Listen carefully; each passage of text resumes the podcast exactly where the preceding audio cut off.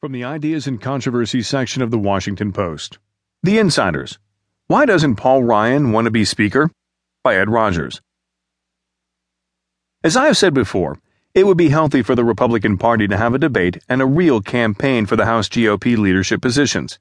We need a campaign that will reveal a leader who is both articulate and knowledgeable, who will emerge as Speaker and guide the House through the 2016 elections and perhaps beyond.